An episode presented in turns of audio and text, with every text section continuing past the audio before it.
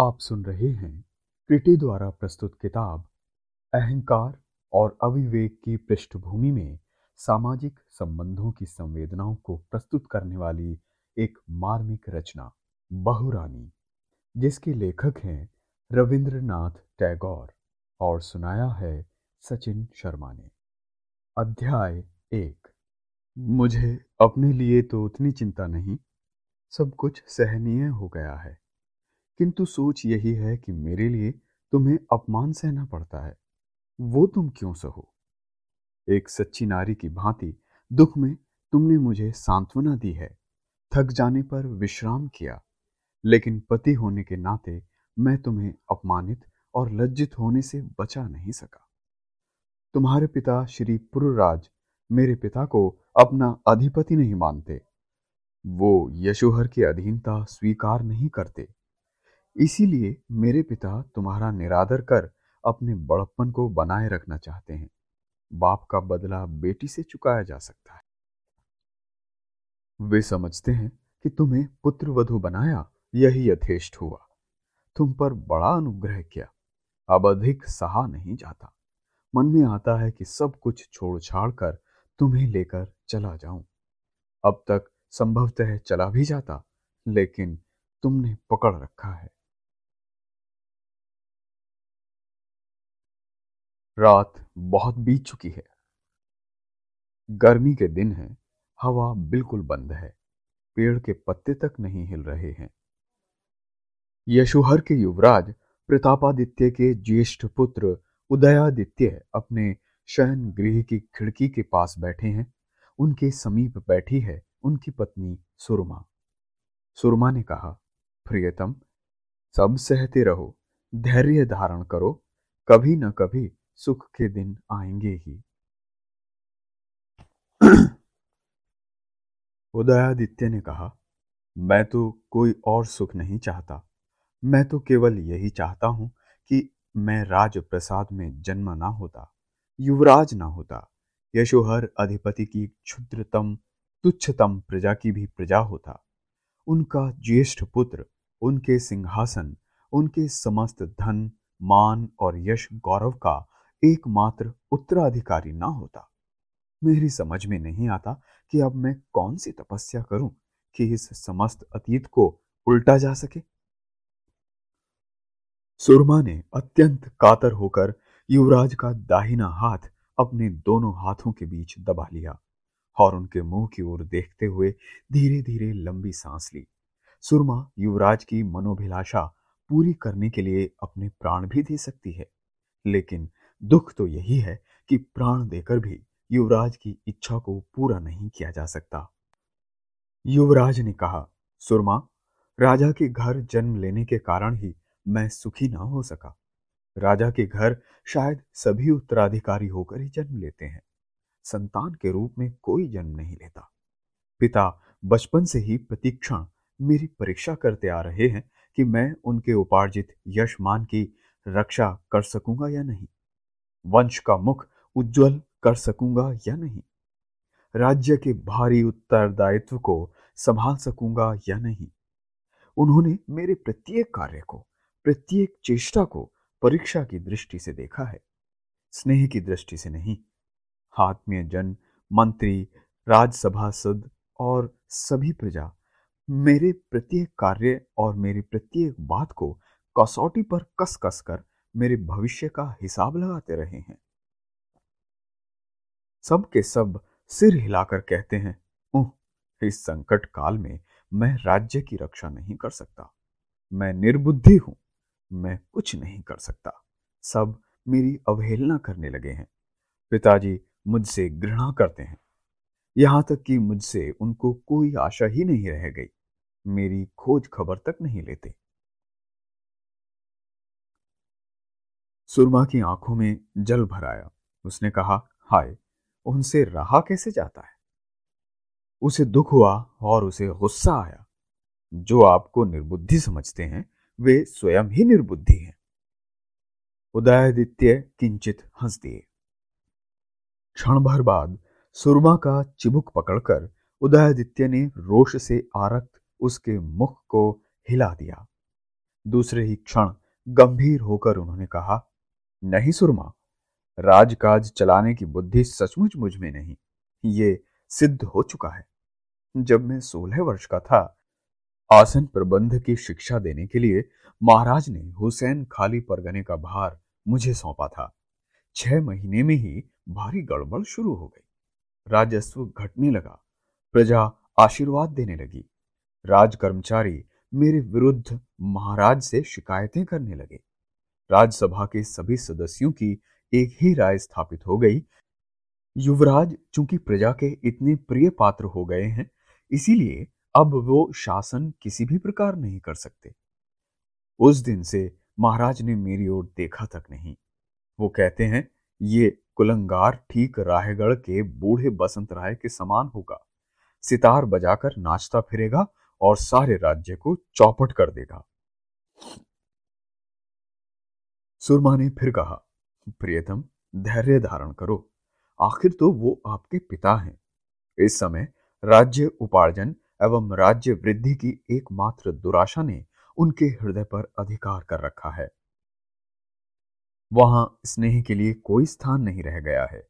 उनकी अभिलाषा जैसे ही पूरी होगी, उनके स्नेह के साम्राज्य में भी अवश्य अभिवृद्धि होगी। युवराज ने कहा, सुरमा तुम्हारी बुद्धि तीव्र और दूरदर्शी है, किंतु इस बार तुम गलत समझ बैठी हो। एक तो अभिलाषा का कोई अंत नहीं, दूसरे पिताजी के राज्य की सीमा जितनी ही बढ़ती जाएगी, उसे खोने का भय उतना ही बढ़ता जाएगा, और राजकाज का बोझ जितना ही बढ़ता जाएगा, वो मुझे उसके उतना ही अधिक अनुपयुक्त समझते जाएँगे। सुरमा ने गलत नहीं समझा, केवल गलत विश्वास किया और विश्वास बुद्धि को नाप जाता है। वो संपूर्ण मन से चाहती है कि ऐसा ही हो और इसी विश्वास से प्रेरित होकर उसने ये बात की। उदयादित्य कहते गए, चारों ओर वही कृपा दृष्टि और वही अवहेलना सहन न कर पाता तो मैं बीच बीच में भागकर रायगढ़ दादा साहब के पास चला जाता था। पिता तो कभी खोज खबर लेते नहीं थे। ओह, वहाँ जाते ही कैसा परिवर्तन हो जाता था। वहाँ पेड़ पौधे और बाग बगीचे देखने को मिलते थे। ग्रामीणों के झोपड़ों में जा सकता था। दिन रात राज वेश धारण किए नहीं रहना पड़ता था।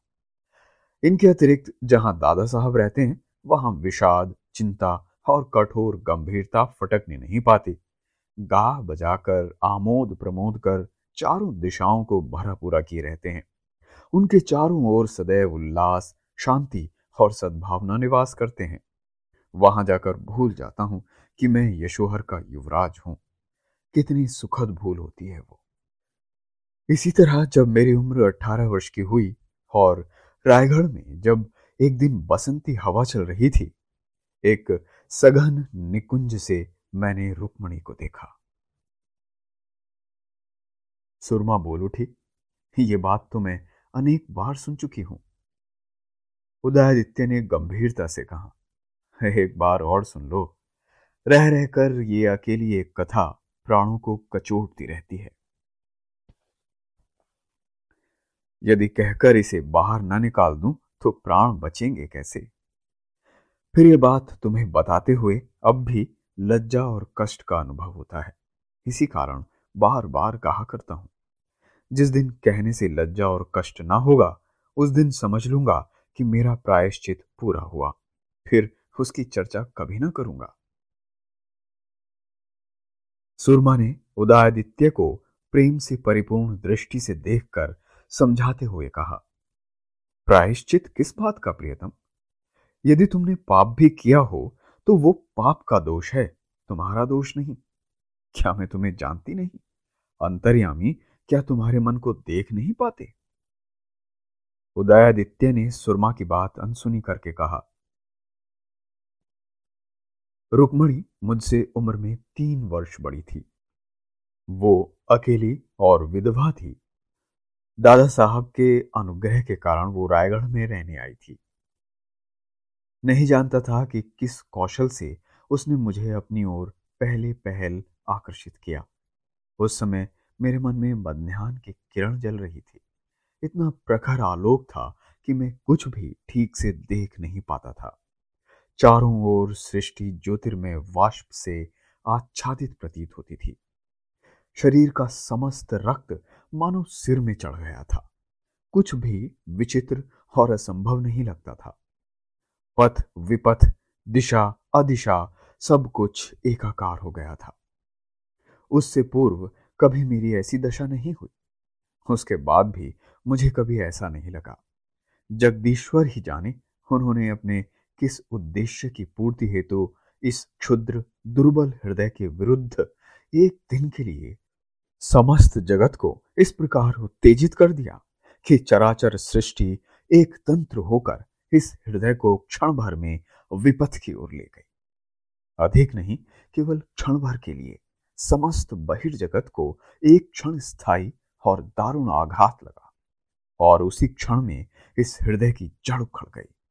विद्युत वेग से वो धूल में जा गिरा। उसके बाद जब वो उठा तो धूल धूसरित और मिलान था। वो धूल फिर साफ़ ना हो सकी। उस मलिनता का चिन्ह फिर नहीं मिटा। मैंने ऐसा कौन सा पाप किया था कि विधाता ने एक क्षण में मेरे जीवन की समस्त उज्जवलता को काला कर दिया। मेरे हृदय के पुष्पोद्यान में खिल रहे मालती और जूही के विहंसते मुखड़े भी उस लज्जा से काले पड़ गए। उदयादित्य का गोरा चेहरा ये कहते कहते आरक्त हो उठा। उसकी आँखें फूल गईं, सिर से लेकर पाँव तक बिजली सी कौंध गई। सुरमा ने हर्ष गर्व और कष्ट से सिहर कर कहा अब इसे रहने दो। तुम्हें मेरे सर की सौगंध। उदयादित्य फिर भी कहते गए। धीरे धीरे रक्त की उष्णता शांत हुई और मैं सब वस्तुओं को उनके वास्तविक रूप में देखने लगा। जब विश्व अपने प्राकृतिक कार्य क्षेत्र के रूप में दिखाई देने लगा तो मन की न जाने कैसी अवस्था हो गई थी। तब पहली बार पता चला कि कहाँ से कहाँ आ गिरा हूँ। हज़ारों लाखों कोस नीचे पाताल के गहन गोहियर में, अंधतम रजनी के बीच पलक झपकते ही आ गिरा हूँ दादा साहब स्नेहपूर्वक बुला ले गए। हाय, उनको मैं अपना मुँह दिखा ही कैसे सका? लेकिन उसी समय मुझे रायगढ़ छोड़ देना पड़ा। दादा साहब मुझे देखे बिना रह नहीं सकते थे। उन्होंने मुझे पुनः बुला भेजा, परंतु मेरे मन में ऐसा डर समा गया था कि जाते ना बना। तब वो स्वयं मुझे और बहन विवाह को देखने के लिए आने लगे। कोई अभिमान नहीं, कोई उलाहना नहीं। इतना भी नहीं पूछते कि मैं क्यों नहीं जाता। हमसे मिलते, हामोद प्रमोद करते और लौट जाते। उदयादित्य ने किंचित मुस्कुराकर अतिशय मृदुल कोमल प्रेम से अपने बड़े बड़े तरल नेत्रों से सुरमा के मुँह की ओर देखा। सुरमा समझ गई कि इस बार कौन सी बात छिड़ने वाली है। उसका मुँह अवनत हो गया। वो कुछ चंचल भी हो उठी। युवराज ने दोनों हाथों से सुरमा के कपोलों को पकड़कर उसके अवनत आनंद को ऊपर उठाया। धीरे से उसके मुँह को अपने कंधे पर रख लिया। बाएँ हाथ से उसके कटी प्रदेश को पकड़े हुए गंभीर प्रशांत प्रेम से उसके कपोल को चूमकर उन्होंने कहा उसके बाद क्या हुआ? बताओ तो सुरमा। तुम्हारा ये बुद्धि से दीप्त, स्नेह प्रेम से कोमल हास्योज्वल प्रशांत भाव से विमल मुखड़ा कहाँ से उदित हुआ? मेरे उस घनांधकार के दूर होने की क्या कोई आशा थी? तुम मेरी ऊषा हो, मेरे प्रभात की किरण, मेरी आशा। किस माया मंत्र से तुमने अंधकार को मिटा दिया? युवराज बार बार सुरमा के मुँह को चूमने लगे। वो कुछ न बोली, लेकिन आनंदा तिरेक से उसकी आँखें भर आईं। युवराज ने कहा, इतने दिनों के बाद मुझे यथार्थ आश्रय मिला। तुम्ही से प्रथम बार सुना कि मैं निर्बुद्धि नहीं। उसी पर विश्वास किया और स्वयं को वैसा ही समझने लगा। तुम्ही से ये सीखा कि बुद्धि अंधेरी गली के समान टेढ़ी मेढ़ी और ऊँची नीची नहीं। राजपथ के समान सरल, समतल और प्रशांत होती है। पहले मैं अपने आप से घृणा करता था, स्वयं अपनी अवहेलना करता था, कोई काम करने का साहस नहीं कर पाता था।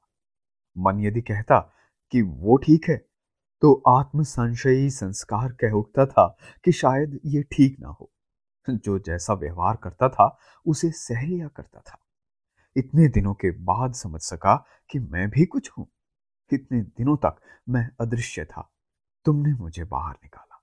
सुरमा, तुमने मेरा आविष्कार किया। अब मेरा मन जिसे अच्छा कहता है, उचित समझता है, मैं उसे उसी क्षण करना चाहता हूँ। तुम्हारे ऊपर मेरा इतना विश्वास है कि जब तुम मुझ पर विश्वास करती हो तो मैं भी अपने आप पर निर्भय होकर विश्वास कर सकता हूँ। इस सुकोमल शरीर में इतना बल कहाँ छिपा था, जिससे तुमने मुझे भी इतना बलवान बना दिया? सुरमा पूर्ण समर्पण के भाव से पति के वक्ष स्थल से लिपट गई। असीम, उत्सर्गमयी दृष्टि से वो पति की ओर देखती रही। मानो उसके नेत्र कह रहे हो, मेरा और कोई नहीं, केवल तुम ही मेरे सर्वस्व हो और मैं तुम्हारे ऊपर आँखें बंद करके भी विश्वास कर सकती हूँ। उदयादित्य बचपन से आत्मीय जनों की उपेक्षा सहते आए हैं। इसीलिए बीच बीच में किसी किसी दिन निस्तब्ध गहन रात्रि में सुरमा के समीप बैठकर सौ बार कही हुई उसी पुरानी जीवन कहानी का खंड खंड कर आलोचना करना उन्हें बड़ा अच्छा लगता। उदयादित्य ने कहा, इस तरह और कितने दिन चलेगा सुरमा? इधर राज्यसभा के सभासदगण एक प्रकार की दया भरी दृष्टि से मेरी ओर देखते हैं। उधर अंतपुर में माँ तुम्हें अपमानित करती रहती है। यहाँ तक कि दास दासी भी तुम्हारा सम्मान नहीं करते। मैं चुपचाप सहता रहता हूँ। तेजस्विनी होकर भी तुम चुपचाप सह लिया करती हो। मेरे कारण तुम्हें केवल अपमान और कष्ट ही सहना पड़ रहा है। इससे तो यही अच्छा था कि हमारा विवाह ही ना होता। सुरमा गहन गंभीरता के साथ धीरे धीरे बोली, ये क्या कहते हो नाथ? ऐसे ही समय तो तुम्हें सुरमा की आवश्यकता है। सुख के समय तो सुरमा विलास की वस्तु और क्रीड़ा की कठपुतली होती। समस्त दुखों का अतिक्रमण कर मेरे मन में यही सुख जाग रहा है कि मैं तुम्हारे काम आ रही हूँ। तुम्हारे लिए दुख सहने में जो अतुल आनंद प्राप्त होता है, मैं उसी का उपभोग कर रही हूँ। मुझे गहन दुख केवल इस बात का है कि तुम्हारे समस्त कष्टों को मैं क्यों उठा नहीं पाती? युवराज कुछ देर चुप रहे, फिर बोले, मुझे अपने लिए तो उतनी चिंता नहीं, सब कुछ सहनीय हो गया है। किंतु सोच यही है कि मेरे लिए तुम्हें अपमान सहना पड़ता है। वो तुम क्यों सहो एक सच्ची नारी की भांति दुख में तुमने मुझे सांत्वना दी है। थक जाने पर विश्राम किया, लेकिन पति होने के नाते मैं तुम्हें अपमानित और लज्जित होने से बचा नहीं सका। तुम्हारे पिता श्री पुरराज मेरे पिता को अपना अधिपति नहीं मानते। वो यशोहर की अधीनता स्वीकार नहीं करते। इसलिए मेरे पिता तुम्हारा निरादर कर अपने बड़प्पन को बनाए रखना चाहते हैं। बाप का बदला बेटी से चुकाया जा सकता है। वो समझते हैं कि तुम्हें पुत्र वधु बनाया यही यथेष्ट हुआ और तुम पर बड़ा अनुग्रह किया। अब मुझसे इससे अधिक सहा नहीं जाता। मेरे मन में आता है कि सब कुछ छोड़ छाड़ कर तुम्हें लेकर यहाँ से कहीं दूर चला जाऊँ। अब तक संभवतः मैं कहीं चला भी जाता, लेकिन केवल तुमने मुझे पकड़ रखा है। रात बहुत बीत गई थी। तोरण द्वार पर स्थित प्रहरियों की पदचाप दूर सुनाई देने लगी। सारा संसार सोया हुआ है। नगर के सारे दीपक बुझ गए हैं। घर द्वार बंद हो चुके हैं। उदयादित्य के शयन कक्ष के द्वार बंद थे। सहसा बाहर से धीरे धीरे कोई द्वार खटखटाने लगा। घबराकर युवराज ने द्वार खोल दिए। कौन? बहन विभा? क्या बात है? इतनी रात में यहाँ कैसे? विभा ने कहा, अब तक शायद सर्वनाश हो गया होगा। सुरमा और उदयादित्य ने एक साथ पूछा, क्यों? क्या हुआ? विभा ने भय से कंपित स्वर में धीरे से कुछ कहा। धीरे धीरे बोलते हुए उससे रहा नहीं गया, वो रो उठी, भैया, अब क्या होगा? उदयादित्य ने कहा, मैं अभी जाता हूँ। विभा बोल उठी, नहीं नहीं, मत जाओ। उदयादित्य ने कहा, क्यों विभा? पिताजी को अगर मालूम हो गया तो? सुरमा ने कहा, छी विभा, ये समय ये सब सोचने का नहीं है। उदयादित्य वस्त्रादि पहन कमर में तलवार बाँध जाने की तैयारी करने लगे। विभा ने उनका हाथ पकड़कर कहा, भैया, तुम मत जाओ। किसी को भेज दो। मुझे डर लग रहा है। उदयादित्य ने कहा, विभा, इस समय रोको मत। अब समय नहीं है। ये कहकर वो उसी क्षण चल दिए विभा सुरमा का हाथ पकड़कर बोल उठी, अब क्या होगा भाभी?